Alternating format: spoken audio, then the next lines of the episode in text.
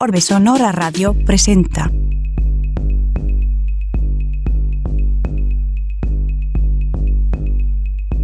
...88.5 FM, Radio Universidad San Luis.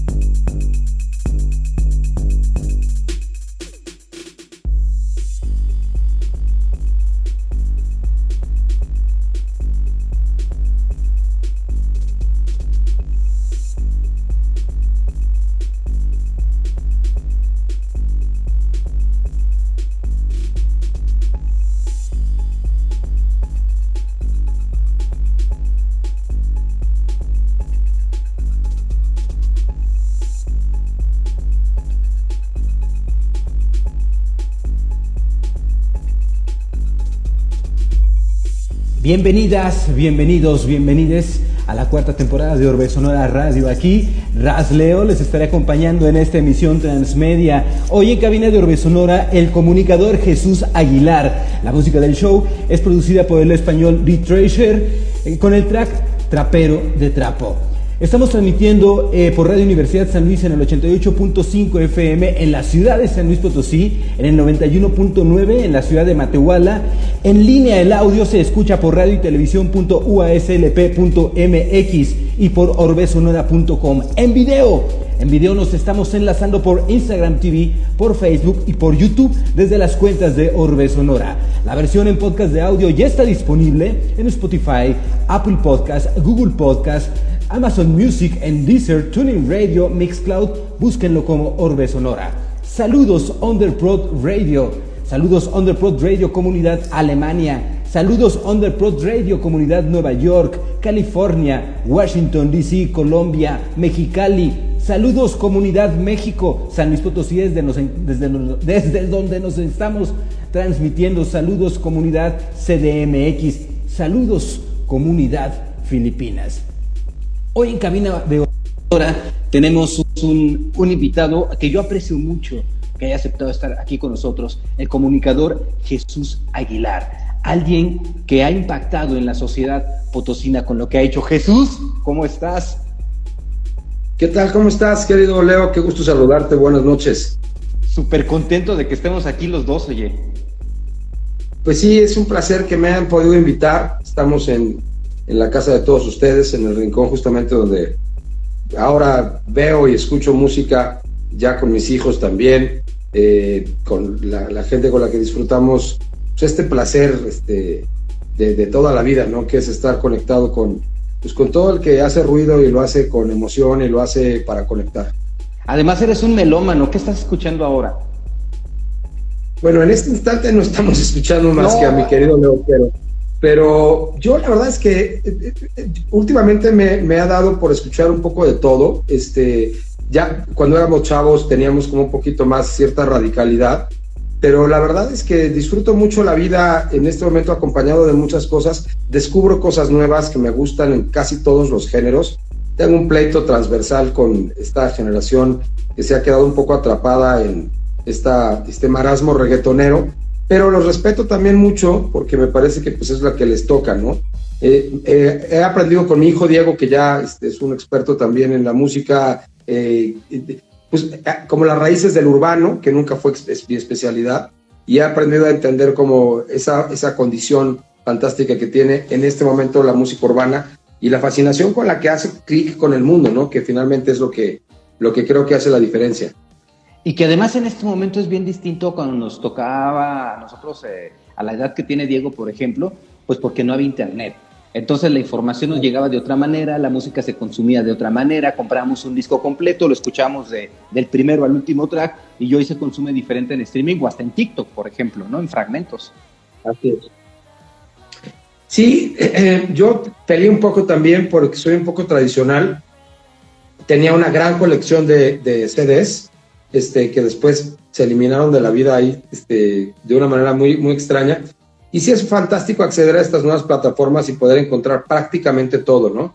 Inclusive YouTube es una gran este, eh, fuente pues de enlace porque tiene los videos este, secretos y las versiones extrañas de grandes momentos. Entonces, literalmente ahora compartes eh, en tu casa, la casa de ustedes, como si fuera un videobar de aquellos tiempos, pero on demand y eso es una cosa que siempre nos llena de gusto. Hemos ido redescubriendo clásicos en nuevas versiones. Este, últimamente de las cosas que me ha, impactado más, por ejemplo, es una versión de, de The Long and Winding Road de los Beatles que hace George Michael justamente en una fiesta para la reina de Inglaterra, que es una joya así impecable y otros muchísimos detalles de, de, de, bandas y, y de, grandes intérpretes que aún permanecen y que ya no están. Eh, yo creo que es, es, un buen tiempo para la música, la conectividad nos da unas herramientas increíbles que jamás pudiéramos haber tenido en otro tiempo, ¿no? ¿Cuáles son tus recuerdos de la primera música que escuchaste? Digo, viniendo del padre que, que vienes, ¿no? Eh, en el mundo de la radio, no me imagino eh, cómo creciste, qué fue lo que empezaste a escuchar de niño. Mira, yo, mi papá es esencialmente pues bolerista. Este, él, él, le gusta la música romántica en español y especialmente es un, es un hombre que, que oía Agustín Lara, oía mucho la, la, la, vieja trova cubana. Este, José Antonio Méndez es uno de sus favoritos, sigue siendo. Eh, César Portillo de la Luz, obviamente en México, pues los Manzaneros, eh, Gonzalo Curiel, eh, etcétera. Esa era la música elemental que había siempre en mi casa. Y además se tocaba y se cantaba, ¿no? Este, mi padre canta muy bien, toca el violín. Este, mi tío Jaime Álvarez, que sigue compartiendo con él un programa justamente en Radio Universidad que se llama Añoranzas, este, pues toca el piano de una manera prodigiosa. Yo crecí ahí con ellos al lado, escuchando todo este rollo. Cuando Luis Miguel en el 92 o 91 salió con el disco de romances, pues para mí era como ay, mira, el cantante de moda este, canta las canciones que ya sabía que yo venía escuchando todo el tiempo. También tenía una gran debilidad por el jazz, ¿no? por los estándares. Entonces también oí mucho jazz. Este, conocí muy joven a, este, a Cole Porter, a eh, Miles Davis, a eh, Stan Getz, eh, a Gilly Gillespie, a, a, muchos, a muchos grandes jazzistas pero él, tenía especial debilidad y yo también por los grandes cantantes de jazz, especialmente Ella Fitzgerald y Sarah Vaughan eran así este, exactamente como lo que más le gustaba. Nat King Cole, que era un extraordinario cantante, un crooner que rompió también muchas barreras. Eh, y después un poco en esa línea, pero más modernizado hacia los 70s, por ejemplo, aprendí a escuchar a Johnny Mathis, ¿no? que fue, entre otras cosas, la gran influencia para el gran José José, que yo también soy su fan. Yo he ido como, como dándole la vuelta a los géneros y a, los, a los ritmos. Evidentemente, este, también fue rock and rollero. Mi papá es de la época, digamos, del rock and roll formal, más este, hacia Elvis en Estados Unidos y en México, pues ya la, la época de eh, César Costa y eh, Johnny Laboriel, Enrique Guzmán. Pero fue más bien como un, un, momento, ¿no? Era más como para la diversión. Realmente mi papá jamás se metió después con mucha intensidad a ese rollo, pero yo sí, este, cuando muy joven empecé a oír mucha música en inglés, este, pues en los ochentas teníamos, cuando yo era niño, grandes momentos, ¿no? Este, ahora discuto un poco con Diego y le digo, mira, ve las 100 mejores canciones de cada año y no tienen parangón, o sea, casi todos son hits monumentales de grandísimos artistas que, pues comparado con lo que yo veo en la producción actual, pues la verdad es que veo todavía una gran diferencia. La gente a veces nos critica porque dice que estamos atados al pasado, pero todas las cosas que me gustan ahora suenan a los ochentas. Es, una, Así es un asunto medio raro. Este, y ah. entonces, este, pues creo que me dan un poquito la razón. The Weeknd es como Michael Jackson este, 3.0 en cosas, igual que Bruno Mars, que me parece un super performer y me encanta su música. Este rollo que trae ahora con, con, este, con Anderson Pack me parece fantástico, ¿no? Pero, por ejemplo, yo le decía, digo, mira, ve qué maravilla de sonido es este, y es exactamente igual al de la orquesta de Barry White, ¿no? Entonces, este, pues estamos apelando a lo que ya funcionó. Me encanta que las nuevas generaciones lo redescubran en estas versiones 3.0, pero pues sigo, sigo atendiendo a los clásicos. Hay una música universal que sigue estando ahí todo el tiempo y que pues nos llena, ¿no? Y nos, y nos, y nos hace viajar y nos, y nos concede un chorro de cosas diferentes, nuevas, que creo que es el momento de, de, de aprovecharlas mejor porque además tenemos un acceso ilimitado. Antes tú y yo batallábamos por tener el cassette o el disco, lo intercambiábamos, se lo robaban o nos lo robábamos porque era un preciado tesoro, o íbamos a otras ciudades a comprar discos, ¿no? Este, encargábamos discos a Estados Unidos. ahora todo está en un solo lugar. El tema es tener la apertura, ese es mi pleito, ¿no? ¿Cómo es posible que ahora que todo el mundo tiene acceso a todo, estemos escuchando los mismos cuatro beats del el trap, el reggaetón o cualquier otra cosa que es, este, eh, pues me parece como esencialmente lo mismo, ¿no? Aunque, te digo, he tenido que aceptar que hay productores que hacen del urbano algo verdaderamente lindo y que además conecta naturalmente con una generación que está viviendo una realidad diferente a la de nosotros. Y además el tema de lo comercial, ¿no, Jesús? Porque, por ejemplo, todo este reggaetón eh, que está impactando tanto en la sociedad, digamos, es esta parte como comercial. Quizá no es 100% de, de lo que es el reggaetón, sino pues a lo mejor un 60, 70% de lo que es el reggaetón y por ahí un 30% que es como que más underground, que es eh, quizá más auténtico, ¿no? Que no es misógino, por ejemplo, machista. ¿No? Y eso también vale, vale mucho la pena. Y hay muchos productores mexicanos, ¿no? Eh, hay cosas interesantes. Estoy Selecta, por ejemplo, está, haciendo, está, está produciendo cosas interesantes con una banda que se llama Ghetto Kids, que son eh, dos DJs y un baterista que tocan en, en, vivo, por ejemplo. Y hay cosas así bien, bien, bien interesantes. Oye, Jesús, leyendo un poco sobre, sobre tu, sobre tu historia, eh, veía que te iniciaste en un programa infantil. Esa parte yo no la conocía. Un Jesús Aguilar que se inicia como niño hablándole a los niños.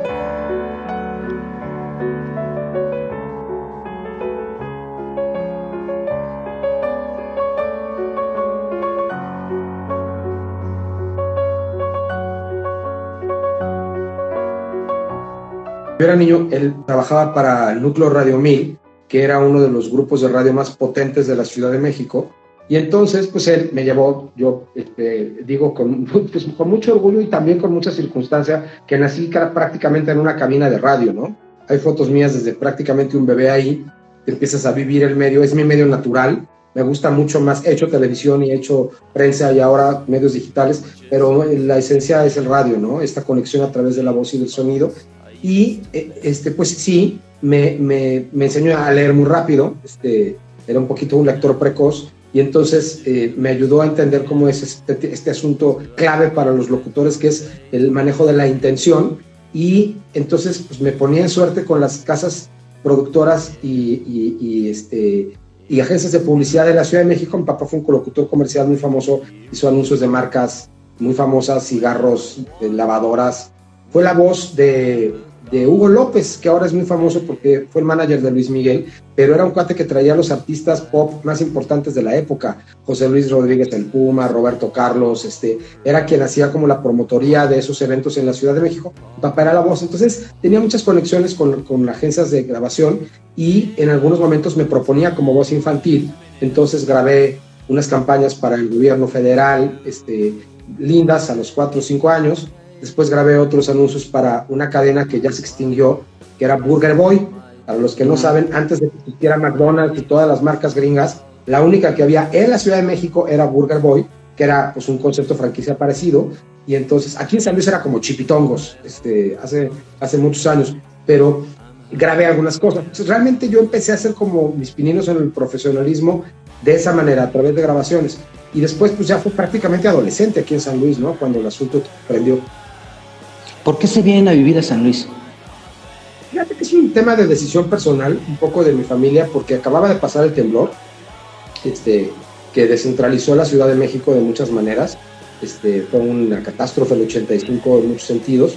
Y también porque mi papá trabajaba para el gobierno y entonces termina el sexenio de Miguel de la Madrid, hay cambios y había una comunidad de amigos potosinos de mi papá que eran compañeros y estaban eh, eh, coaligados en México y alguno de ellos tiene alguna oportunidad política, lo invita a sumarse al proyecto y deciden como darnos una mejor calidad de vida a mi hermana y a mí y nos venimos para San Luis, ¿no? Que tampoco fue miel sobre hojuelas en muchas cosas.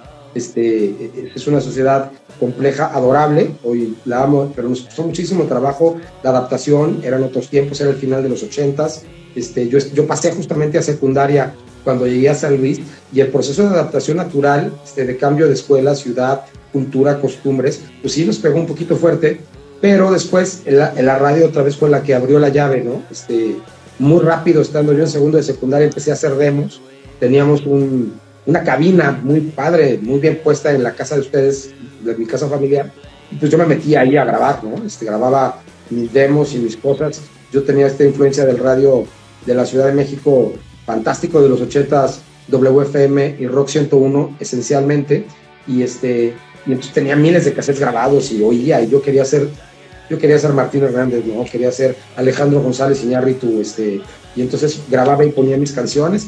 Y una vez mi papá, después de, algún tiempo, lo oyó y dijo, oye, no está mal, vamos con Elias Navarro, que ya en paz descanse, que era el dueño de MBS Radio, tenía dos de las estaciones líderes durante muchos años, el 96.9, que era primer Globo, y el 101, que era Stereo Rey, y le gustó, y me dijo, vas, tráete el, el, duende, muchacho. Este, y yo dije, ay, pues qué padre. Entonces empezamos un poco a hacer en el verano este rollo, estando yo en secundaria, la gente pensaba que yo tenía 20, 25 años, tenía 14, ¿no? Entonces este, eh, empezamos a hacer cosas, pero no me dejaron quedarme de planta. Mi papá me dijo, ah. regrésate a la escuela, este, etcétera. Y fue cuando ya acababa de cumplir 15, este, que ya empecé a hacerlo un poquito más formal, y a los 16 años ya tuve mi programa todas las tardes, este, que después se convirtió en dirigir este, la parte artística de la estación durante una época que fue muy bonita para nosotros los que la vivimos, porque nos divertíamos como enanos jugando al radio con mucho éxito. Entonces, este, como que no entendíamos ni lo que estaba pasando bien, pero le echamos muchas ganas y tratamos de forjarnos una carrera. Muchos de mis compañeros siguen haciendo cosas, otros ya no, pero tuvimos la suerte de encajar en un momento clave que se convirtió como en un hito de la radio de San Luis y que yo nunca dejo de agradecerle a la gente que fue realmente la que la hizo, ¿no? Nos aceptó, este, era una gran controversia, tenías a tus favoritos y a tus odiados, yo muchas veces fui el más odiado, este, evidentemente, pero también fui el favorito de muchos, y así teníamos a Leo, y teníamos a César, y teníamos a Oti, y a Elena, y a Klaus, y a Lupillo González, que sigue dando lata ahora desde la tribuna de la, de la observancia ciudadana, este, pues éramos un grupo de amigos que nos divertíamos, Ángel Rodríguez, que es un grandísimo productor, que era un poco el cerebro creativo detrás de muchas de las cosas que hacíamos. Guillermo Zárate, que empezó con él en un programa justamente de música alternativa. Después llegaron Eloy Franklin y Eloisa Rodarte. Este, Gabriel Julián estuvo en algún tiempo, el pájaro Viramontes. Pero bueno, la primera generación que creo que fue la que más impactó, estuvimos casi cinco años juntos y pues estaba bien interesante porque era como unos chavitos este, no sé, yo digo que éramos como menudo en el radio, no sé cómo, este, no, sabíamos ni a qué estábamos jugando, no, era un tema de lana, no era un tema de un profesionalismo, más bien era puro feeling y la oportunidad de aprovechar y nos lo tomamos muy en serio, ¿no? Entonces, este, pues fue el principio de una carrera que ha sido muy linda, que apenas ahora, justo en enero cumplí 30 años ya de que empezó ese programa, en, el 13 de enero del, del 92, eh, que, que se llamaba Chili Music. Hace 30 años llegué a la ciudad de San Luis Potosí y empecé a sintonizar todas las estaciones de radio durante todo el día y apuntaba en una libreta lo que había de programación, porque pues al venir de una ciudad como lo es la CDMX hoy, pues traes una, una, cultura de medios eh, distinta a lo que se hacía aquí.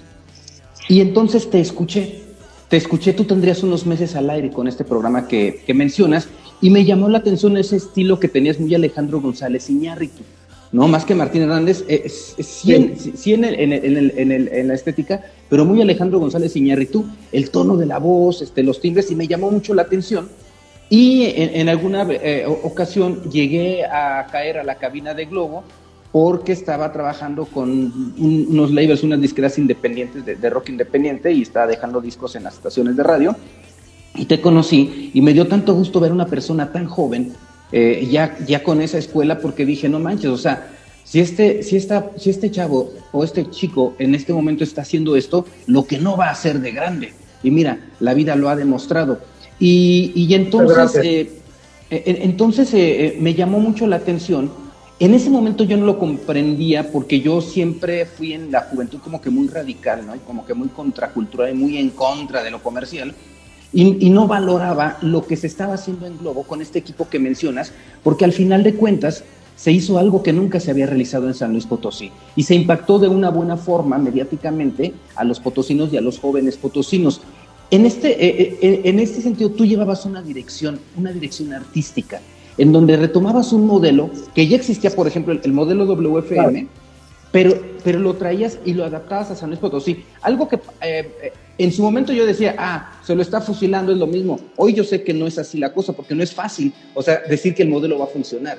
O sea, ¿cuál fue tu visión? Porque tú dices, estábamos jugando a la radio, ¿cómo fue tu visión para darte cuenta que esto iba a funcionar en San Luis Potosí y eh, siendo una ciudad con unas características distintas a la CDMX, al DF entonces? Fíjate que yo creo que, yo voy a ser totalmente honesto. Primero, gracias por los lindos conceptos. pero yo creo que no teníamos claro. Yo sí tenía claro que nos hacía falta en San Luis un espacio público en donde la gente pudiera consumir mejor música. Ese, ese, o no, ni siquiera era tan genérico, ¿no? Este, no era solo rock. Este, de hecho, te he de confesar, yo tuve como mi inmersión al rock más profundo, mucho más grande. Era un tema como de más pop. Era mucho más hacia el lado de WFM cuando empezamos, ¿no? Que era una estación de rock pop, así le llamábamos en aquel tiempo. Porque pues sí, se oía Journey, se oía YouTube, y se oía Floyd, pero también se oía a Madonna y a Jackson y a todos los que estaban en boga en, un tema mucho más comercial. Pero eh, eh, empezó a suceder que nos dimos cuenta cómo tropicalizando la estación, generando esta liga este, natural hacia la territorialidad, empezamos a tener muchísimos más adeptos, ¿no? Y yo creo que todo el mundo teníamos la avidez de escuchar cosas diferentes. Entonces yo me acuerdo que además como no había internet, era un asunto verdaderamente peleagudo. Íbamos a comprar Sanborns, revistas gringas, ¿te acuerdas que siempre fue el espacio donde podías conseguirlas? Y, y, además llegaban con muchísimo retraso, ¿no? Las películas y la música. Entonces comprábamos Hit Parade, comprábamos la Rolling Stone, comprábamos algunas revistas, este... De hecho hay una revista que se llama CD Music, que es justamente donde nos agandallamos el nombre del programa primario que tuvimos. Entonces veíamos y luego había una tienda en Plaza Tangamanga que se llamaba Mahler, todavía hasta hace algunos años existía, pero que este, en ese tiempo era una tienda mucho más grande, este, que tenía toda la música importada. Entonces había un acuerdo con el señor Neil Rosas y Elías Navarro Páramo, que era ya como el gerente de las estaciones, mucho más joven que su papá, evidentemente, y cercano a nosotros. Hay una diferencia, creo que exacta, de 10 años conmigo y Elías. Yo tenía 16, Elías debió haber tenido 26 en ese momento. Entonces fue él como que sí nos dio el, este, el soporte para poder hacer cosas. Y entonces íbamos a comprar discos y literalmente era, a ver, ya lo viste en alguna revista, bueno, pues tráetelo, ¿no? O artistas que conocíamos, pues ya salió el nuevo de Foreigner o de quien sea, vamos a oír, y lo escuchábamos completo, ¿no? Teníamos ese vicio todos de oír discos completos y seleccionábamos. No, no sabíamos muchas veces cuál era la canción que era el sencillo porque no teníamos acceso a eso. Entonces, era un poco esa intuición, conocer un poco cómo reaccionaba la gente a, este, a la música para poder tener esa viada de decir, esto va a jalar. Y nos pasó en muchos casos que pusimos de moda en San Luis canciones que nunca pegaron en ninguna otra parte, ¿sí? pero era un tema feeling de nosotros, que le dábamos la vuelta, este, y, y, también era otra batalla diferente porque luego empezaron a darse cuenta que teníamos ese perfil, las, las disqueras, este, comerciales que en ese tiempo todavía eran unos monstruos, y entonces era un problema porque ellos querían que tocáramos la música pop, ¿no? Este, mucho más comercial, y nosotros hacíamos una selección entre lo que iba o lo que no iba, y, y encontramos un punto medio para poder atraer a la gente que de todos modos estaba emocionada con otras cosas, diciéndole, la, el corte de la estación es fulano, pero vamos a concederte entrevistas. A, a, la gente le gusta tener cerca a los artistas, sea el que sea prácticamente, ¿no? Y entonces el que acababa de ver siempre el domingo, pues sí estaba. Te entrevisté, bueno, a todos, o sea, eh, buenos, malos, regulares, este, fugaces y no, este, de Pablito Ruiz a Caifanes, este, este, de, de, no sé, cualquier otro que te imagines así de lo más pop que ya ni te acuerdas, hasta este, los grandes figuras. Y la suerte también de que justo empezando esta etapa en los 90, pues fue la era de oro para mí del rock mexicano, ¿no? Fue cuando teníamos, estrenábamos a Caifanes y a Fobia y a Maldita y a después Jaguares y este, que Soda Stereo todavía nos regaló tres discos fantásticos, ¿no? Que estaban muy en ese momento, desde el Canción Animal, que estaba todavía ahí pegando, hasta el Confort y Música para Volar, este, luego eh, nos tocó todavía el refilón de el último concierto, etcétera, etcétera.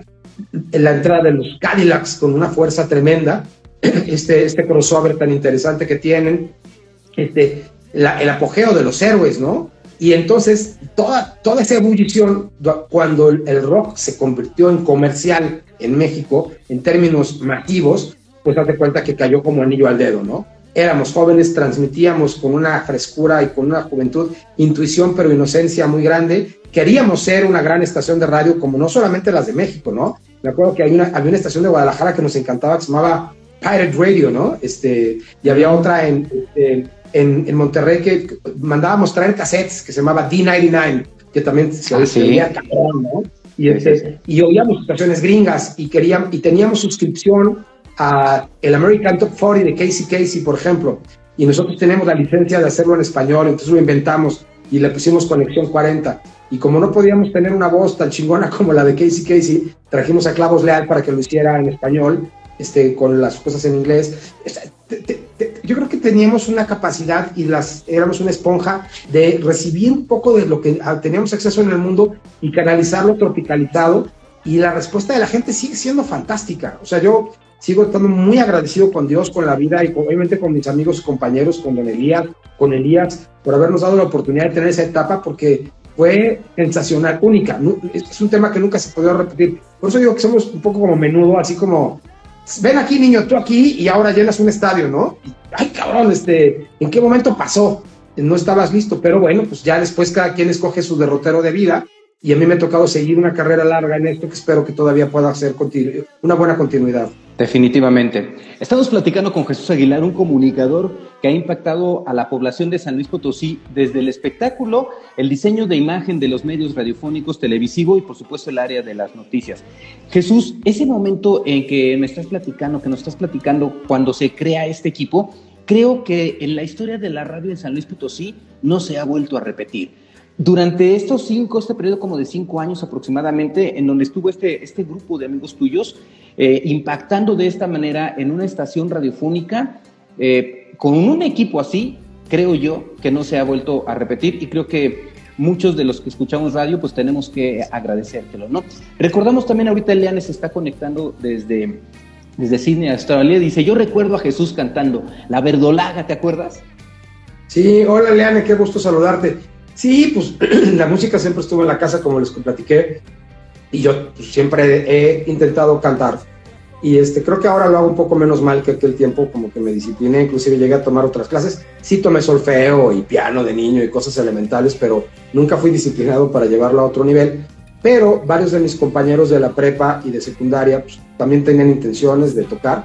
Muy chistoso, este, eh, mi amigo Hugo Segarra, que es baterista, pues, tocaba desde chavito y pues, yo toco la batería y tenía una batería. Y luego Julio Medina tenía una guitarra y pues órale, a ver, pues quiero una guitarra eléctrica. Y pues yo cantaba y nos faltaba un bajista y Manolo Meave, no, se era muy clavado en la música, pero no tocaba nada. Ese sí no tenía. Y ese aprendí a tocar el bajo porque era el que faltaba para tener una banda. Y entonces, este, después juntamos otros amigos, Luis Echenique, Memo López, este, que estuvieron en algunos momentos, Juan Lozano de Po, estuvieron tocando con nosotros. Y como estábamos en el momento, estaba el radio, nos abrían muchas puertas, los antros nos llevaban, nos invitaban. Pues sí, hubo un par de años en los que estuvimos como en el circuito universitario de rockeros locales, por decirlo de alguna manera. Y pues obviamente teníamos resistencias y este, a veces nos fue muy bien, a veces nos bajaron a jitomatazos, este, a veces yo cantaba la canción más complicada al principio porque según yo, este, para poder alcanzar los tonos y después ya no podía cantar mi madre todo el, demás y todo.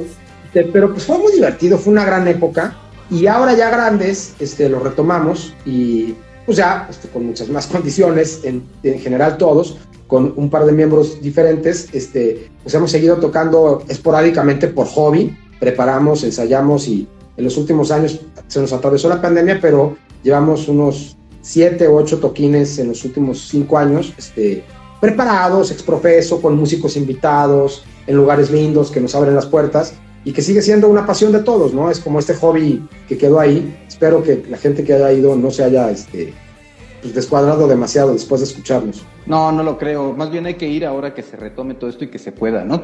En ese interés que hablas de este circuito universitario, precisamente eh, decides que quieres estudiar ciencias de la comunicación y llegas a la Universidad Autónoma es difícil cuando alguien ya está en los medios de comunicación, como en, tu caso, y más que estar en los medios, ser un personaje ya mediático, llegar a la facultad, en entonces escuela, y enfrentarte a, de repente, eh, las críticas fuertes, ¿no? Porque viene toda esta parte eh, como teórica, como entre comillas bien hecha, como intelectualizada de los medios de comunicación, en donde eh, en vez de aprovechar al alumno, e impulsarlo, se le, se le, empieza a criticar. Y creo que también fue una, un proceso de resistencia que te toca enfrentar en la, en la universidad. ¿Cómo, cómo, fue, ¿Cómo fue esta situación, Jesús?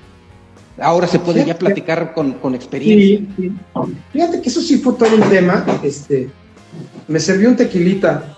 Adelante, salud. provecho. Salud, salud. Este, salud. Porque ya tengo la garganta hecha pedazos de todo el día, perdón. Por favor. Y muchas gracias por estar a esta hora, ¿eh? Muy encantado. Sabes que traigo ritmo cambiado porque estamos estrenando noticiero en la mañana, entonces ya muy temprano estamos al aire, pero, pero estoy encantado de, estar aquí conectado contigo con toda la Gracias, gracias. Eh, el tema con, la universidad fue muy extraño. Yo llevaba eh,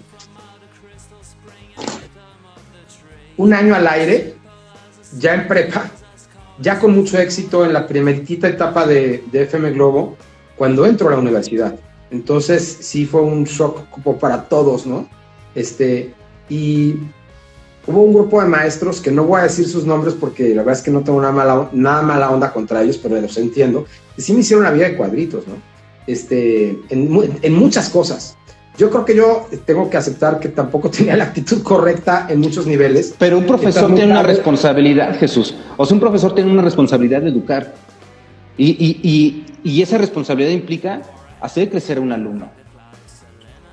Evidentemente, y, pero hubo algunos que conservo como grandes amigos además, que sí fueron definitivos, ¿no? Este, que, eso sí los voy a mencionar. Claudio García, por ejemplo, sigue siendo un gran amigo mío, Claudio García Flores. Él este, me dio un voto de confianza desde el primer día. Este, Raúl Camacho, que sigue siendo un muy buen amigo mío, confió mucho en mí. Él era el, director, además de la, de la Escuela de Comunicaciones. Eh, eh, pues ha habido varios así esencialmente muy lindos conmigo en el transcurso de la vida. Yo, yo creo que les debo mucho, algunos, algunos inclusive tenía que negociar. Este, ¿sabes qué? Tengo un chorro de chamba. Este, y me decían, bueno, pues pégale. Y, este, me decía, tu chamba va a ser tener el, material del semestre, revisar tus libros y tú hacer el examen para tus compañeros. Era un pedo, ¿no? Porque había unos días que me tenía que meter mucho a eso. Después estuve cambiando de generación y generación porque me quedaba en materias y bueno, finalmente claudiqué formalmente de estar ahí porque me rebasó. Y ya después retomé a través de otro sistema abierto y en otros lugares. Pero sí fue un shock muy interesante este, la universidad. Hay este, el maestro de radio, por ejemplo, de la Autónoma, pues yo era, este, hacíamos cortocircuito natural. Este, Obvio, sí, sí, sí, sí. ya, no, ya no está ahí. Ya no está ahí, ya sé pero sí había un tema así como, ¿quién es este pinche muchacho pendejo que, este, subido y etcétera, etcétera, etcétera? Entonces, pues yo me sentí un poco atacado, pero pues también me defendía con la chamba, ¿no? Y decía, wow, tengo el gusto y la deshonrosa responsabilidad, Leo, te lo digo con todo el corazón, de haber sido este, pues como el motivo para que mucha gente que conozco me diga, yo, que, yo quería estudiar comunicaciones porque, porque, porque estabas tú al aire 100%. y era un fenómeno de tiempo, ¿no? Claro, Entonces, este, cuando llegaban a ver la realidad, que además tú sabes que este medio en San Luis y en general es bien complicado, es un medio difícil, es un medio que no te genera cuestiones patrimoniales este, muy importantes, en donde hay un chingo de, de, de intereses mezclados, este, en donde además pues te digo que como menudo se nos acabó la, edad y vámonos, ¿no? Este, yo, yo, yo fui el primero en salir, este, porque pues me ofrecieron un casting en la TV Azteca y a mí me gustaba también, tengo una formación este, en, el tema periodístico con mi padre y me encantaba también un poco el análisis de la política y estaba yo muy politizado desde muy niño. Dije, bueno, pues también me gusta esto y como que hasta, hasta, hasta, dónde puedo hacerlo, ¿no? Este, en la inmadurez también de un chamaco de, pues empecé de 16 años. Este, dejé el radio en la primera etapa a los 21, este, para irme a la tele. Y luego regresé todavía como a los 24. De todos modos, era un muchacho como recién salido de la universidad. Entonces, el tema es que ya la gente pensaba que era mucho mayor, que tenía otras condiciones. Y pues la verdad, no. Seguía viviendo la vida normal, vivía en casa de mis papás en todo ese tiempo, este, etcétera, etcétera. Entonces, la escuela fue todo un tema. Yo creo que eh, le agradezco mucho que me dio unas bases formativas súper importantes que también yo reconozco que son elementos que, que me han hecho entender mejor el, el, proceso comunicacional desde una base académica sólida. Pero yo sigo pensando que la verdad es que la práctica hace al maestro y el estar actualizándote todo el tiempo es lo que hace la diferencia. Este, yo veo a la gente que ahora se la pasa escribiendo a velocidades impresionantes en sus teléfonos y no dicen nada, ¿no? Este, no estamos acostumbrados ni a leer cosas que valen la pena, ni a escribir cosas que valen la pena y entonces no decimos cosas que valen la pena. Y, este, y eso es, un, es como un marasmo generacional que se le está ocurriendo especialmente a los más chavos, porque otros sí se clavaron en ciertas ondas y han tenido como un proceso diferente. A nuestra generación nos pasó por encima la de nuestros papás y un poco la nuestra, y tuvimos que defendernos este, a capa y espada en contra del sistema aunque nos tuviéramos que, ingresar en el sistema, ¿no? Yo creo que esta autenticidad de mucha gente de nuestra generación es lo que terminó haciendo la diferencia y conozco mucha gente muy valiosa, muy exitosa, que sigue siendo muy orgullosa de esas bases con las que fue creciendo, como nos tocó un poco a ti y a mí también, ¿no? Ajá, ahora, eh, este, este background que traes periodístico desde casa, eh, entras a TV Azteca y cambia lo que le empiezas a aportar a la, ciudadanía de San Luis Potosí, del tema del espectáculo al tema de informativo y de noticias, que implica una responsabilidad eh, eh, mayor en el sentido que se está creando conciencia, porque al final el periodismo lo que va a buscar es, eh, la democracia, ¿no? En la individualidad de, de, cómo va a pensar cada quien. Entras con esta responsabilidad súper, súper jovencito. Y de ahí te seguiste. Fíjate que también te digo que yo creo que yo estoy muy agradecido con Dios porque me, me dio momentos clave para poder estar. TV Azteca, a que dar el contexto, acababa de empezar en los noventas. O sea, se convirtió de la televisión estatal a una televisión privada que tenía la intención de competir con el monstruo que era Televisa. Y entonces, al principio, al menos tenían muchas intenciones buenas y alternativas. Este, entonces, a mí gano el casting de TV Azteca en San Luis. Pues obviamente yo traía ya un bagaje, varios años al aire y etcétera, etcétera. Y aparte entendía medianamente un poco el tema político y, periodístico, tenía ciertos estudios y entonces gano y me mandan a México, era como un requisito, a, capacitarme como reportero de la famosa Fuerza Informativa Azteca, ¿no? Y la verdad es que al principio, me acuerdo mucho, este, llevaron a unos, se contrataron a unos tótems de, del periodismo nacional a que fueran nuestros maestros. Fue como un curso express de periodismo práctico para la televisión que me ha servido para toda la vida. Gente que no tenía tanto cartel, pero eras de cuenta Roberto Rock, ¿no? Que estaba en el Universal. Este, esta Leonarda eh, eh, González que estaba en el Reforma.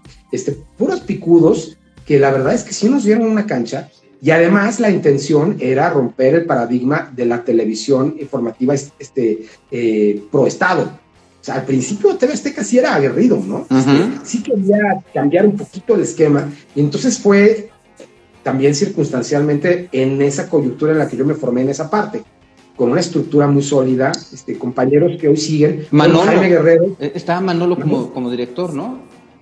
Aquí en Azteca. Estaba Manolo como director. Ajá. Manolo, Gameros fue el primer director, que fue con el que yo empecé, que le mando un abrazo. Hace unos días hablé con él, somos muy buenos amigos. Y después estuvo Manuel López Ramírez, que él, este, él es hijo de don Manuel López Ávila, que fue el fundador del sindicato de la radio en San Luis, que mi papá fue uno de los principales, este, muy jovencito fue uno de los fundadores, y eh, pues aprendimos y nos queríamos comer el mundo, ¿no?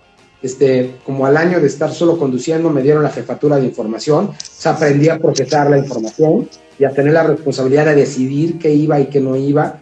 Me clavé mucho en redactar mejor, en entender el lenguaje televisivo, y entonces este, pues fue una escuela muy linda, con gente súper talentosa con la que fui compartiendo en esa etapa y bueno, pues TV Azteca y yo tenemos un este, matrimonio sin mortaja, porque he, estado en TV Azteca en esa primera etapa en San Luis, estuve en Cancún, estuve en Ciudad Valles abriendo el proyecto, otra vez en San Luis otra etapa y otra vez en San Luis una etapa final ya por la época de los 2010, que la verdad es que fue la más feita y no por los compañeros que teníamos, sino porque ya TV Azteca era otro rollo, no, no teníamos libertad, prácticamente éramos oficialmente lectores de noticias que tenían que mandar a México para que aprobaran y había así como una cuestión muy puntillosa.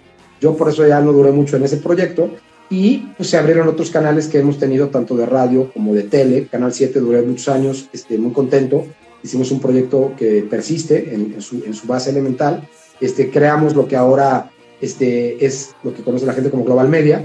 Este, parte del equipo que nosotros hicimos en ese momento este, sigue ahí, Héctor Trejo, que es un entrañable amigo, la propia Erika Salgado, este, con la que ahora muy amistosamente nos damos una entre en las mañanas con, peleándonos el rating, este, que es una gran profesional. Entonces, este, pues, creamos también, tuvimos situaciones para crear este, cuadros. Lo del 7 también fue muy interesante porque mucha gente que nos tocó compartir, pues ahora tiene inclusive hasta posiciones políticas. Por ejemplo, Eloy Franklin este, empezó con nosotros en el radio. Ángel Rodríguez y yo lo escuchamos alguna vez.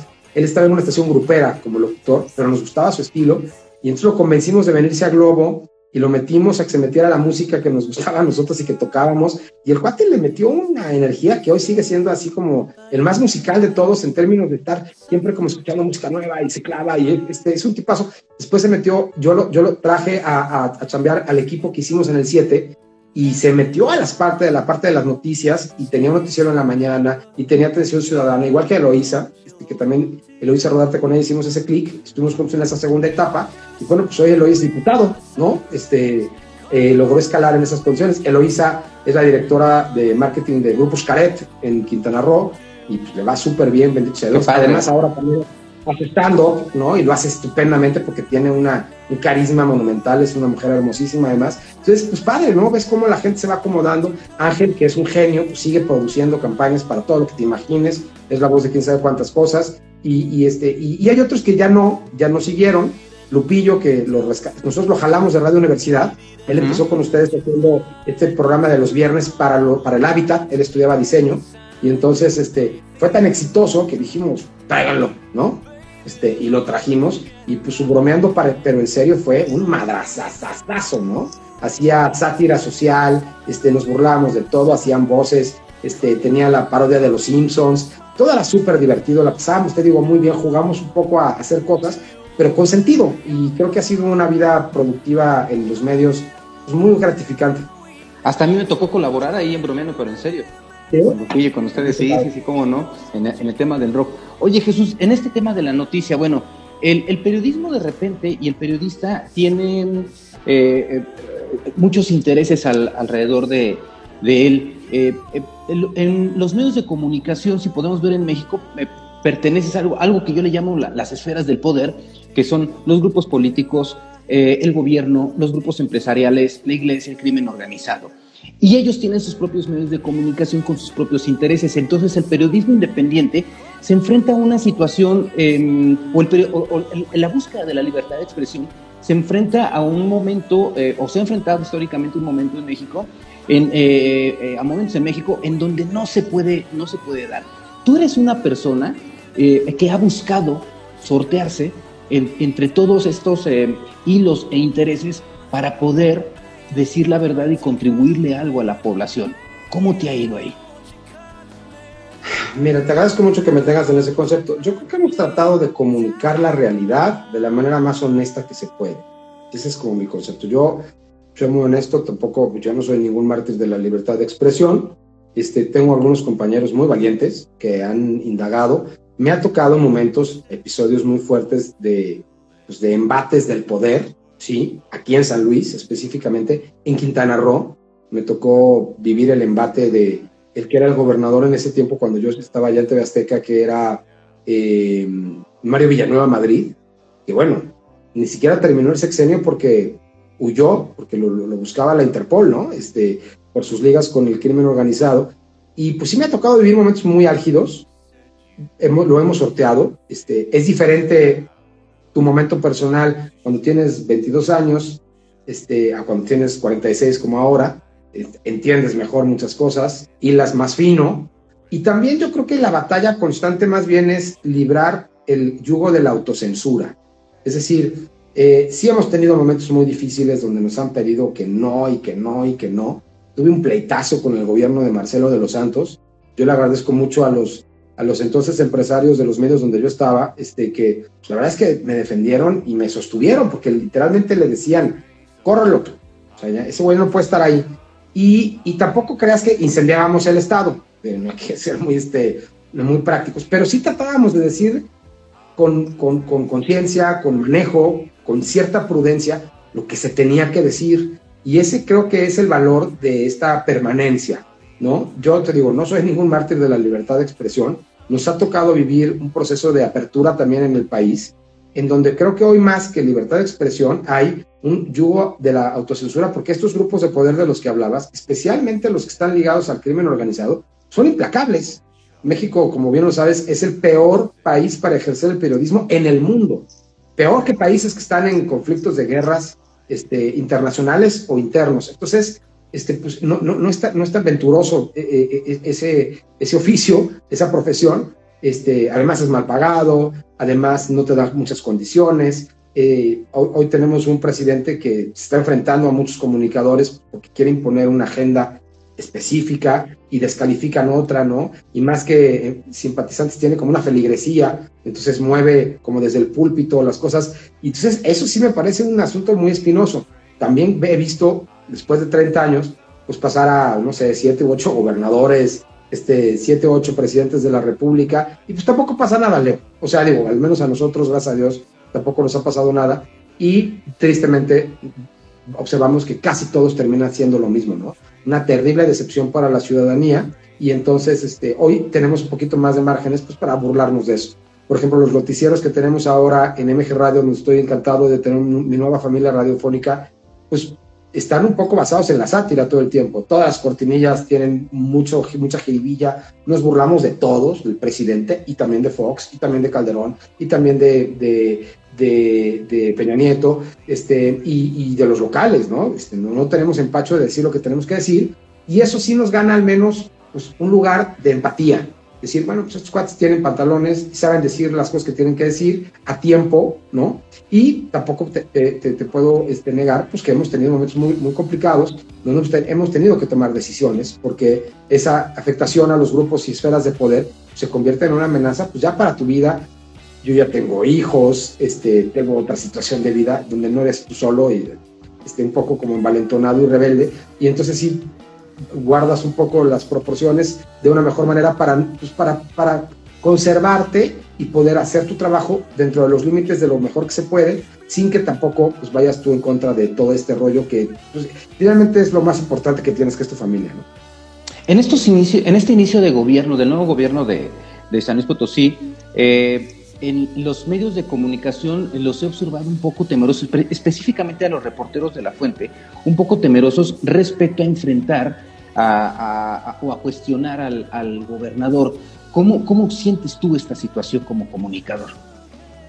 Fíjate que yo creo que Ricardo Gallardo es un eh, comunicador político nato. Tiene un poder bien interesante. En buena medida, este, ha ganado todas las posiciones que ha tenido por esa empatía con un mercado político electoral que definieron desde el principio le podemos llamar populismo o le podremos llamar este, eh, auténtica eh, preocupación y, concernimiento social, pero finalmente ha sido efectivo. Yo creo que no hay como un grado de intolerancia. Yo más bien creo que las formas se han roto de alguna manera, este, en, de ida y vuelta un poco, no, no con él específicamente, sino con mucha gente que a veces ha estado alrededor de ellos lo tengo que decir con todas sus letras, y eso ha generado un estigma. A mí, la verdad es que en este momento, pues, este, decimos lo que tenemos que decir, le damos un voto de confianza a casi todos los gobiernos cuando empiezan, pues porque pues, empiezan, ¿no? Y entonces la manera en la que pueden ser congruentes con lo que propusieron y aterrizar políticas públicas y llevar las cosas, pues es todavía este bono democrático. Él ganó con una gran este, potencia electoral, este es el gobernador que más votos ha sacado en los últimos años en San Luis, lo vemos como, yo lo que he dicho en muchos momentos es que lo veo, creo que a una velocidad demasiado rápida. Y eso es como ir en un coche cuando tienes el acelerador puesto a todo lo que da, pues tienes muchos más riesgos de voltearte. Este, y eso pues es un asunto que decimos con mucho respeto. La gente que está en la fuente, yo no, yo no la veo formalmente como temerosa. Creo que hay un par de personajes que se han convertido históricamente este, pues en como opositores a su grupo político y es donde se parece que se recarga un poco esta condición.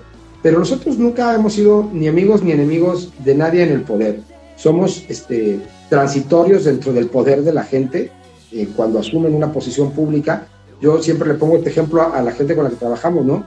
Pues son, son equipos de fútbol que llegan a las finales y ganan campeonatos de manera diferente. Nosotros siempre vamos a estar en el palco, ¿no? O sea, nosotros siempre vamos a estar viendo qué sucede. Nuestra chamba es narrar, ¿no? Hay gente que se enoja y como este, el Piojo Herrera fue a darle de moquetes a Martinoli cuando se lo encontró, porque pierdes el control y porque te afectan de manera personal las cosas. Yo creo que hay una línea muy pequeña que hemos aprendido, al menos en los equipos en los que yo trabajo, a decir de frente las cosas y inclusive, este, e inclusive fuera, a veces del contexto periodístico. te sientas con el funcionario y dices, oye, pues yo veo que estás haciendo las cosas fatal, ¿no? Y, este, y entonces te dice, ¿qué pasó?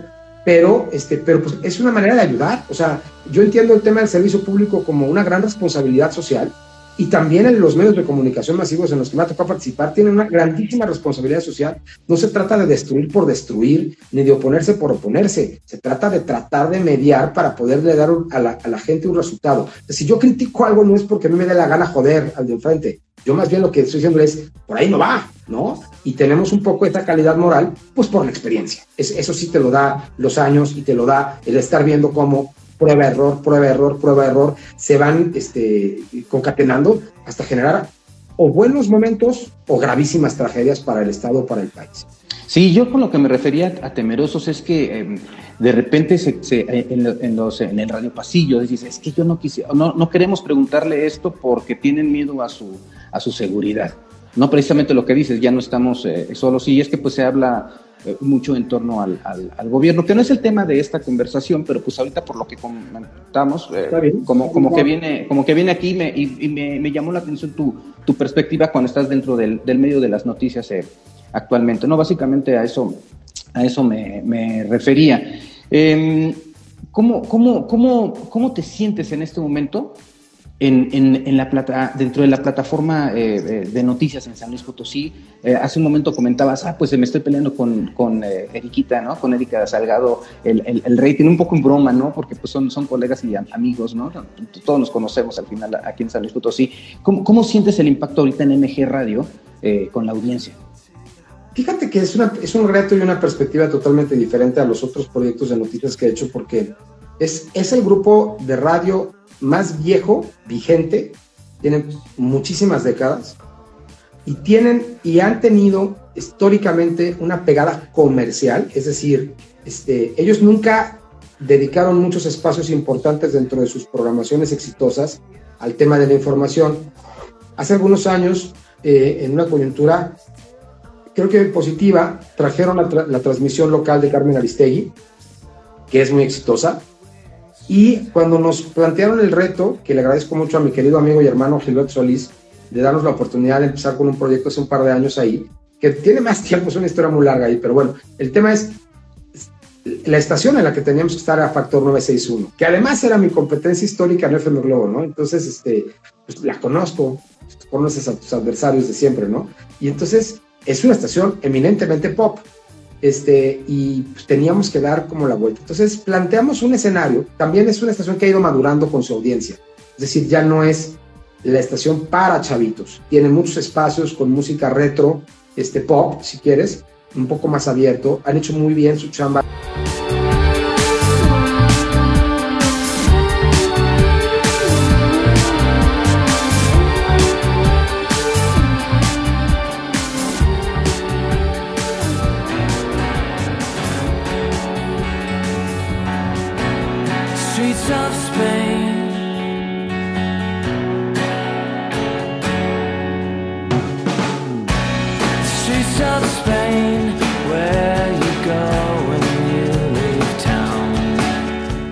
Fíjate que se está perdiendo un poco la, la conexión. Te veo, te veo, te veo friciado, te veo congelado. Ya. Yo te estaba viendo te, congelado, pero ya no. Yo también te vi a ti congelado y no se, se, se, perdió esta parte del audio. ¿Lo podrás repetir? Sí, bueno, lo que decía básicamente es que el gran reto que nos pusimos enfrente cuando hicimos esta eh, gran aventura con Gilberto Solís es aprovechar los espacios de estaciones con gran rating en, el ámbito musical popular para llevarlos con un, con un tema informativo que fuera dinámico, que se sintiera fresco, pero que tuviera sustancia, ¿no? Entonces, el proyecto de MG Noticias empezó hace dos años, eh, nos empezó muy bien, bendito sea Dios, el trabajo de nuestro equipo es fantástico, este, eh, Yola, Chris, Naye, Black, eh, Patty, eh, Grace, nos, nos, ayudan a hacer que las cosas funcionen muy bien. Y ahora eh, llega una cuarta estación que es Más FM, eh, que se une al grupo. Se inserta un concepto que ya estaba trabajado por el grupo antes, que solamente estaba eh, en, en, en, broadcasting de, de, streaming. Y nos atrevemos a hacer un noticiero de mañana que está más pensado como un morning show que como un noticiero pero evidentemente tiene noticias. Y invitamos, invitamos al proyecto de Eva María Camacho, que es una talentosísima comunicadora de Guadalajara que ahora está en San Luis desde hace casi una década, con la que además tengo un clic fantástico, ¿no? Es esa gente con la que inmediatamente yo quiero estar con ella, quiero trabajar con ella, la quiero en mi equipo, la quiero, quiero ser su equipo, quiero que estemos. Y la verdad es que hemos hecho una dinámica súper linda, porque ella y yo compartimos también esta onda de la mega, este, este de la súper eh, mega mela, este, ¿cómo se dice? Este, eh, melomanía, ¿no? Este, somos mega melómanos los dos. Ella tiene una cultura musical impresionante. Además también canta, tiene una banda de jazz y bossa. Este, entonces hay un chorro de coincidencias bien padres. Tenemos así como muchas bases culturales muy parecidas. Entonces el programa tiene una dinámica, la verdad es que muy linda y diferente, con mucha aportación, este, creo. Este, le hemos echado muchas ganas para poder atacar un mercado que no estaba bien atendido. O sea, sé que la gente que quiere oír con rigor, este, muchas cosas interesantes. tiene a Carmen dentro de nuestro grupo, ¿no? Que ataca lo nacional de una manera súper eficaz y valiosísima. Este, hay gente que le gusta meterse a la grilla, grilla, grilla, todo el tiempo, grilla, grilla del Círculo Rojo de San Luis Potosí. Tiene varias opciones. Nosotros estamos buscando a la gente, ¿no? Decirle a la gente lo que nadie le está diciendo, dárselo peladito y en la boca, y además hacer un, rato de, de, de, arranque del día mucho más ameno, tenemos una guerra de ruedas todos los días, tenemos unas secciones muy divertidas donde abordamos pues, lo que hay que saber, ¿no? El clima, lo más importante de lo nacional, lo más importante de lo local, entrevistados clave. Este, hoy, hoy por ejemplo, eh, tuvimos a Cecilia Toussaint, este, en una entrevista en la mañana, mañana la vamos a repetir eh, en el programa. Hemos tenido hace unos días a Javier Trejo, que estaba todo el rollo del, Super Bowl, uno de los comentaristas estelares de la NFL en ESPN. O sea, estamos tratando de, de, hacer un espacio muchísimo más abierto para que la gente reconozca en MG Radio el lugar en donde entretenerse, informarse de fondo, pero de una manera práctica. Creo que hay que adecuarse a los tiempos y ya estos noticieros soporíferos donde además la gente adoctrina todo el tiempo, este, están un poquito fuera de moda. Además es bien interesante que se está adaptando al perfil de la estación hola, ¿no? de, MG. Y a mí lo que me, llama mucho la atención y por eso la, pregunta, ahí estamos, ahí ya, ya me puedes ver bien, ver y escuchar bien. Yo ahí ya te, ya te vi, te escucho bien. Ok. Te decía que a mí se me hace muy interesante cómo se está realizando esta, esta eh, propuesta radiofónica, porque eh, continúas en tu rollo de ir aplicando modelos, pero cada vez más al molde, más adecuados a la, a la, mm, eh, a, la forma o al, formato o a la manera de la, de la sociedad de, potosina. ¿no? Lo, que tú siempre has hecho, yo he visto cómo lo vas haciendo de ahora de una manera muy, muy, muy fina. Eh, incursionaste en la radio en línea, con Soy Radio, por ejemplo, eh, un buen intento con excelentes patrocinadores. Es bien importante que la gente lo sepa, eh, eh, tener buenas relaciones ¿no? para, para iniciar un buen, buen proyecto, porque necesitas también esos, esos, esos respaldos. ¿Hacia dónde te gustaría ir ahora, Jesús? ¿O hasta dónde planeas ir? Yo estoy feliz donde estoy. Este, es, yo, yo necesito para que mis proyectos sean así como muy duraderos y este, que yo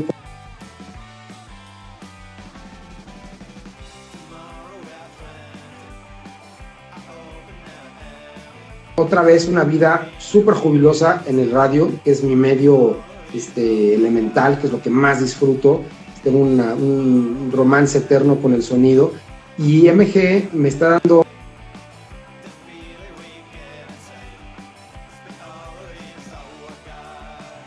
Este, tengo una familia ahí, este, eso está padre. Es, lindo saber que llegas a casa cuando llegas a trabajar. Este, ahora que llegamos a las 6 de la mañana, está más este, este, rígido que nunca ese pedo, porque finalmente pues, es realmente sentirte cobijado por todos y que vibra, que la vibra sea linda y que todo el mundo llegue igual entusiasmado que tú, eso es invaluable. Yo estoy en esta línea, estoy comprometidísimo con este proyecto, eh, me han dado la oportunidad de crecer, de innovar, de invitar a grandes talentos como ahora hemos podido reclutar a Yola, a Black Kelly, a, eh, María, ¿no? Y seguramente iremos creciendo este proyecto. Son cuatro frecuencias radiofónicas donde podemos hacer mucho. Este, hay gente súper morning en la mejor que es sensacional. No le pide nada en su mercado a la, a la corneta tienen una dupla de sensacionales, este, eh, de una sensacional espontaneidad que acompaña, ¿no? Este, en EXA me encanta Andrés Oviedo, este, creo que es de lo mejor que he oído en el, en el radio pop local, este, y bueno, y en, y en, y en, y en Factor, pues está la Karina Armenta que adoro, que es mi carnala de toda la vida, y que es una institución ya, que me tocó verla desde el principio, este, ella fue a hacer casting FM Globo, ahí fue cuando empezó su carrera, ¿no? Y este, y obviamente dijimos, ella tiene este, con queso, ¿no? Y, este, y algo muy bien para su, para su generación, está más guapa que nunca, tiene una vibra increíble. Este, yo creo que estamos en el lugar adecuado, estamos, hay nuevos talentos, hay una niña muy linda que se llama Kat Palacios que está trabajando en 99.3 que también le vemos un futuro enorme. Entonces, estamos haciendo familia de radio otra vez. El radio es el, el medio que sobrevive. Este, la televisión se ha venido abajo de una manera tremenda los índices de audiencia, este, los patrocinadores, etcétera, se nos caen. Y la radio subsiste y subsistirá. Seguramente cuando este, haya este, explotado el Armagedón, quedará la radio y las cucarachas, querido Leo. Oye, qué interesante. Y además viniendo de ti, que eres una persona que tu constancia y, tu esmero por, y tu responsabilidad te hacen seguir aquí. Yo recuerdo una anécdota difícil que pasaste esa ocasión que ibas a entrevistar en Canal 7 al entonces gobernador Marcelo de los Santos y tuviste un accidente vial que te dejó por, por unos meses eh, eh, guardado, ¿no? Pero era tu responsabilidad de llegar a la entrevista y nada te paró. O sea, hubo lamentablemente el accidente, pero continuaste después de esto.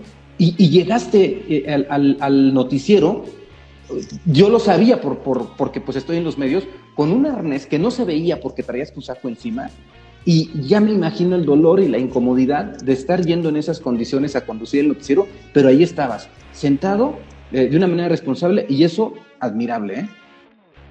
Fíjate, te voy a contar la verdadera historia, porque tampoco se trata de colgarse este, medallas ajenas. Esa entrevista fue la noche después de que ganó la elección. Los domingos son las elecciones, normalmente y las jornadas de trabajo de las, redacciones los domingos de elecciones son una locura, ¿no?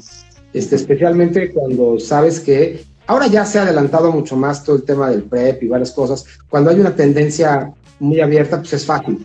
Pero en aquel entonces no era tanto y entonces ni los procesos estaban tan avanzados y pues yo estuve transmitiendo segmentos en el 7 hasta creo que las 2 de la mañana con enlaces al CEPAC este, eh, y, a, donde estaba el PREP, y pues creo que me fui a dormir a las 4 o 5 de la mañana muy cansado.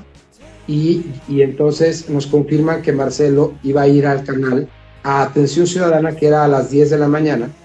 yo tenía un Ford K, me acuerdo, que esos corren mucho, pero son como unas burbujas. Y, este, y venía hecho la mocha, la verdad, por la diagonal. Y sí, se me cerró un coche, tuve que darle volantazo y fue un poco este, fuerte el golpe, ¿no? Este, no llegué porque me llevaron al hospital. Este, tuve que hablar por teléfono para, para poder este, avisar. Y entonces ya me parece que Carlos Cadena, que estaba en este equipo con nosotros, fue el que hizo la entrevista al, pues, al gobernador electo, digamos, o al ganador de en ese momento de la contienda. Y yo estuve, pues me tuvieron que operar, tengo todo el madrazo que, que me quedó de, de, impactar contra, contra el parabrisas. Y estuve pues fuera de tripulación esa semana y regresé con Collarín a transmitir unos días después, pues porque tenía, tiene que continuar el show. Ahora es más fácil esta clase de cosas, ¿eh? Seguramente en estos tiempos, si tienes chance, pues te sientes en una silla y como estamos haciéndolo ahora, pude, pude haber hecho otras cosas, pero bueno, era todavía 2003, este, ni YouTube había en ese tiempo todavía. Sí, yo me sorprendí, ¿eh? Yo me sorprendí de verte ahí sentado y dije, no es posible que Jesús, después de una operación, en condiciones que la verdad no están este, para estar laborando, eh, estabas ahí sentado dando las noticias y dije, no manches, o sea, la neta dije, qué admirable este cabrón. Que, no, que, no la, verdad, güey. O sea, de, que está ahí sentado, no me imagino las condiciones físicas en las que se encuentra, pero ese sentido de la responsabilidad que siempre te ha caracterizado y que te mantiene al día, me, me impresionó, me impresiona mucho. Eh, yo creo que ese es un tema que en el que sí hay un compromiso como de convicción de vida. Este, nunca he dejado colgado un programa. Nunca. O sea, ese, esa vez. Pero bueno, lo resolvimos en términos de llégale y haz lo que tienes que hacer. Pero que yo recuerde así de no llegar, probablemente alguna vez de chavillo en el programa de radio de, de, este, de FM Globo, este, llegué tarde o se nos pasaron las copas en la botana o no me acuerdo qué cosa habrá pasado. Pero bueno, pero un tema así como de tener un espacio en la responsabilidad formal y tener, la verdad es que eh, la gente te, genera una, eh, un involucramiento muy fuerte y cuando responde, pues no es nada más tu equipo, no es nada más tu empresa, finalmente estás quedándole mal a la gente, ¿no? Y creo que eso es lo que hace la diferencia para poder hacer una carrera perdurable.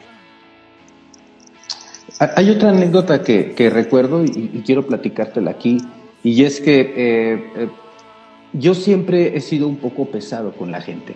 No, ahorita ya no, pero de, joven, ¿no? Entonces, eh, y, tú no eras la excepción. Y, un día nos encontramos caminando en unas canchas de fútbol y yo dije, ay, viene este cabrón, me va a mentar la madre, ¿no? Y lo que hiciste fue saludarme de frente y darme la mano. Y ese día me diste una lección de amigos, una lección de, no, de amigos, perdón, una, una, lección de vida que me quedó marcado para siempre, ¿no? El ser político, el ser por correcto, el ser educado y el ser maduro, porque al final a la gente te la sigues encontrando.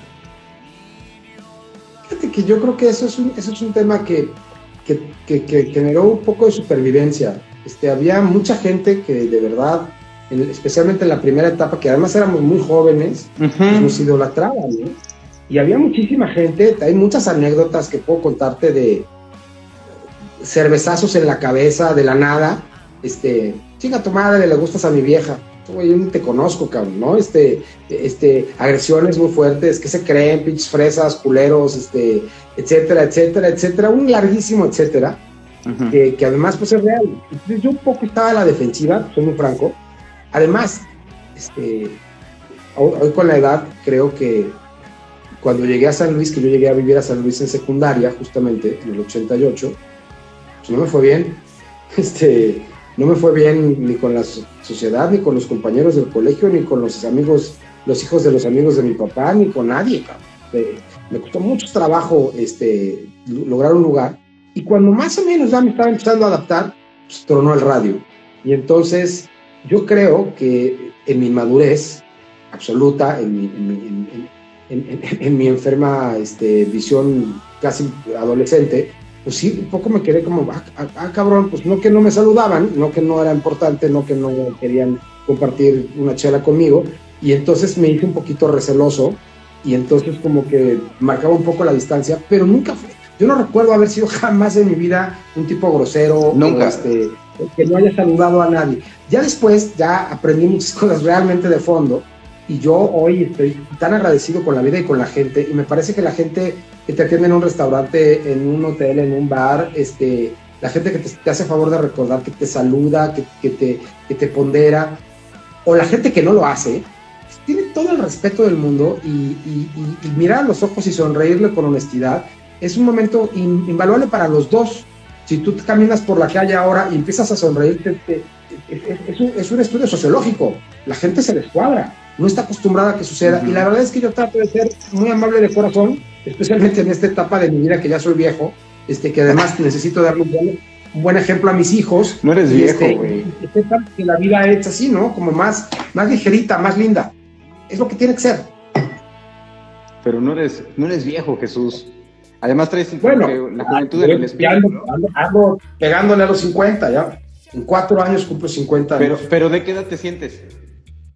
No, me siento, de, me siento muy contento con mi edad creo que no podría ser este, mejor mi momento. Es decir, creo que estoy atravesando, gracias a muchos factores, a Jimena, mi mujer, eh, a mis hijos, a mis amigos, los que han perdurado, los que han aguantado conmigo vara, a este momento profesional, este, pues yo me siento en mi mejor versión. Entonces, pues soy muy, un 40, un cuarentón, 46, son este, muy orgulloso, me encanta, me sigo pasando bomba, me divierto, convivo con mi hijo, con los hijos de Jimena, con las hijas de Jimena, este, me divierto, me la paso bomba, este, neteo y profundizo, leo, vivo, bailo, grito y hasta a veces este, convoco a la banda para que cantemos. Entonces, me, la paso toda madre, Leo, ¿qué te puedo decir? Dice Hugo González que no eres viejo, que eres retro. Ah, pinche Hugo, dile que lo veo el viernes gay ahí en la estación. Aquí te está escuchando. Ahí te está viendo, ¿eh? Saludos. Sabes que no alcanzo a ver bien, porque la, la, pantalla está muy chiquita, pero gracias a toda la gente que sí he estado viendo que se está conectando y manda saludos y qué chingón que tengas esta conectividad. La verdad, muchas felicidades, Leo. Pues es que es parte de lo mismo que, que, hacemos toda la vida, Jesús, y de estar buscando. Esto, esto es consecuencia de la pandemia, ¿no? De que no podía yo ir a hacer radio, entonces dije, ¿y ahora cómo hago radio? Y además la radio era musical lo que estaba haciendo. Y dije, no, no, no, yo quiero cambiarle el formato porque ya me había aburrido eh, también. Dije, pues que se haga por Instagram, ¿no? Entonces esto mismo se lleva a, radio. Es el programa de radio que hoy se origina en, en, Instagram, en un Instagram Live. Pero pues ahora sí que irte adaptando a las, a las situaciones, ¿no? Yo estuve encerrado pues, casi, dos, casi los dos años, ¿no? Porque en Mexicanal nos tenían así de que no salgan, se llevan las compus y puro home office y, las clases también desde, desde casa y esto me llevó a, a, la necesidad también de existir y de querer hacer cosas, ¿no? Porque imagínate estar eh, encerrado sin tener contacto social y que el único contacto social son estas pantallas, pues ¿qué hago? Pues invitar a mis amigos a platicar y hacer programa de radio de eso, ¿no? Claro, claro, pues encantado de estar aquí, de verdad te lo aprecio mucho. Y yo te lo agradezco mucho, Jesús. Para, para mí ha sido un gusto poder platicar este ratito contigo y pues eh, debe de haber más sesiones en, en persona, ¿no? Para, para poder platicar más y más anécdotas y, hasta poder hacer proyectos. Te, te vamos a contactar en las siguientes horas para que nos acompañes también en la estación y podamos cotorrear de música, de del radio, de tu trayectoria. Y pues somos un equipo de gente que estamos batallando de hace muchos años en esto. Somos amigos, somos colegas y yo estoy muy agradecido que haya sido tan diferente y tan generoso conmigo esta noche, Leo. Muchas gracias, Jesús, por darte una vuelta aquí a la cabina de Resonora. Te mando un abrazo a ti y a tu familia. Mira, Saludos a Diego. vean, a ver si se alcanza a ver. Tengo aquí en mi casa mi letrero de al aire. Ah, qué padre. Para que vean. y mi David Bowie, miren. Ahí está. Ahí. Está, está padre, ¿eh? Sí, pero bueno. Gracias a todos. Buenas noches. Que estés muy bien, Jesús. Un abrazo. Igual. Hasta pronto. Hasta luego. Orbe Sonora.